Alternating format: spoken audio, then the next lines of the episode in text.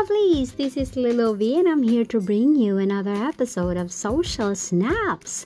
March is already here, summer is near, and I suppose people living in the tropical areas are preparing for the hot summer. El Nino is expected to be felt in the last week of March, and I can only hope that everyone should take care of our skin by nourishing it, summer or not.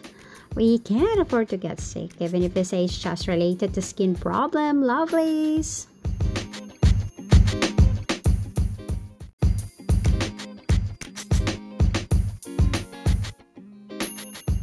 I know, I know. We just got off from the hook of the pandemic, and while we enjoy our summer, we should take care of ourselves, lovelies. It is better safe than sorry, just how we become aware about the atrocities brought about by a bad love.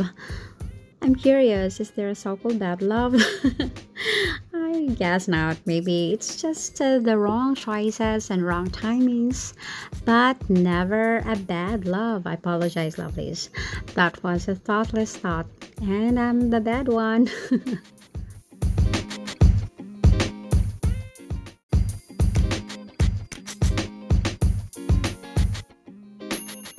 Anyways, I have been contemplating to upload after my New Year episode. Unfortunately, I was tied up with other things, hence this late upload.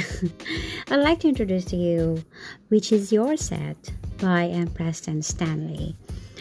It talks about the faction in the society, which defines the exclusive and the inclusive set.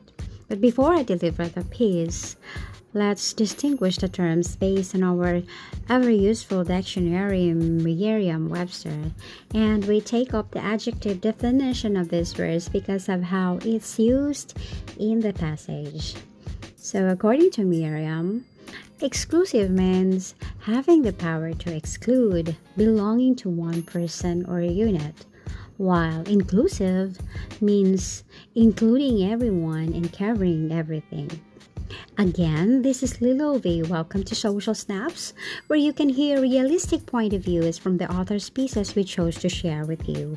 This is episode 10 titled Which is Your Set?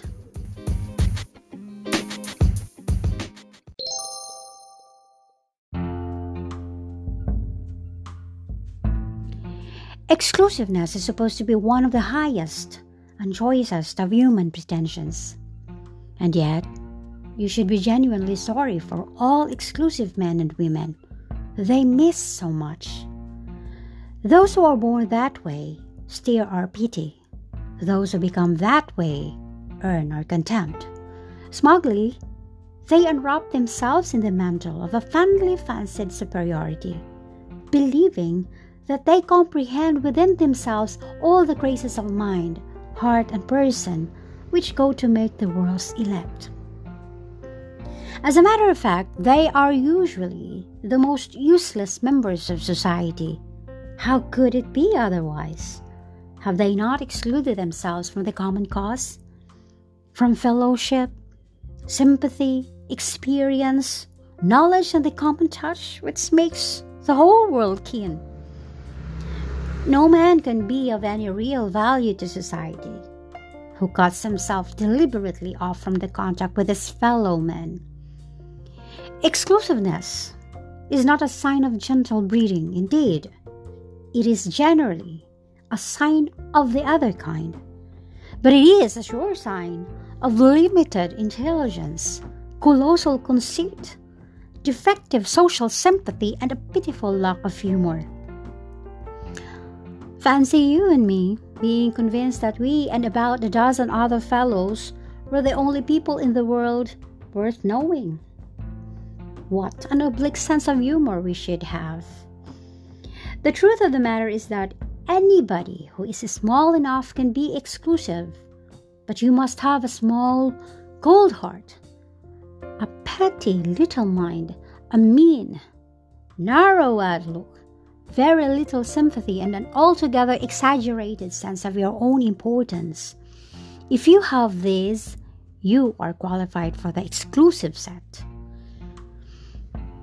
But it takes men and women with warm hearts, big minds and fine sympathies to take a place in the ranks of the inclusive set, the set which shares the world's joy and sorrows. And after all, they are the only people who help this old world on its way.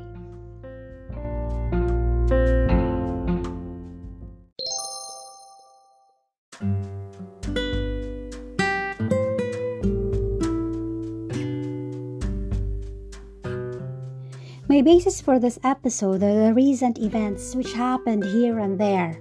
From the last year's presidential election in the Philippines, the faction it has created, the war between Russia and Ukraine, the never ending problem of the world with terrorism, and all that, to highlight a few. These situations made me think more or less that there is something wrong with our norm, the mindset, and ideologies of the people around the world is contagious through the use of social media and even outside of it.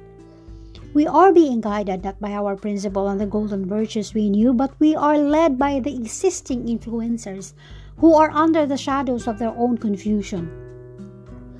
Disclaimer, lovelies, I am not a scholar, but I can see where we should halt in clicking the bait which the impertinent ideologies that are being introduced to us is leading us to. I don't condemn anyone, but at least the smallest part of our population should remain faithful to the real voice of equity and balance. For me, faction, grouping, or being exclusive creates imbalance. It discourages acknowledgement of our differences. It despises one's weakness. Take the example of racism. You think that it all boils down to color and race? I don't think so. That sense is a literal translation of the word. Racism happens among and between the same color and race, economic status, social ranks, and positions. It happens everywhere. It may start at home, work, school, and on the general setting between two countries or more.